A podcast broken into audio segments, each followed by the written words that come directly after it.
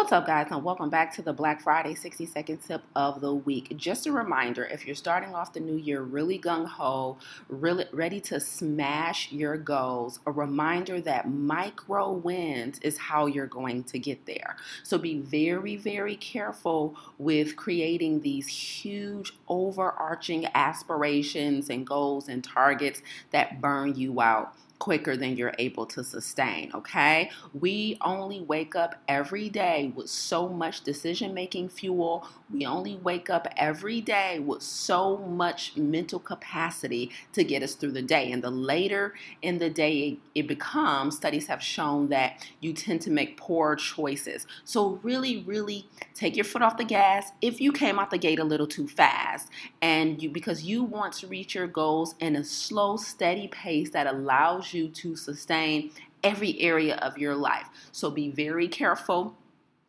with moving too fast so that you have some sustainability for the goals you're going to achieve, right? So, micro wins is what we're after. So, if your goal is to lose weight, just start by drinking water, drinking more water than you drank before. Did you swap water? Did you swap coffee for water this morning, right? Did you swap juice for water today? That's a micro win. And those micro wins will snowball into bigger wins and essentially your aspiration. But they they come in the form of micro wins. You can't get to 100 pounds lost if you haven't lost five yet. So do not hyper focus on the big picture. Get those micro wins under your belt. Maintain a steady and sustainable pace and get after it this year.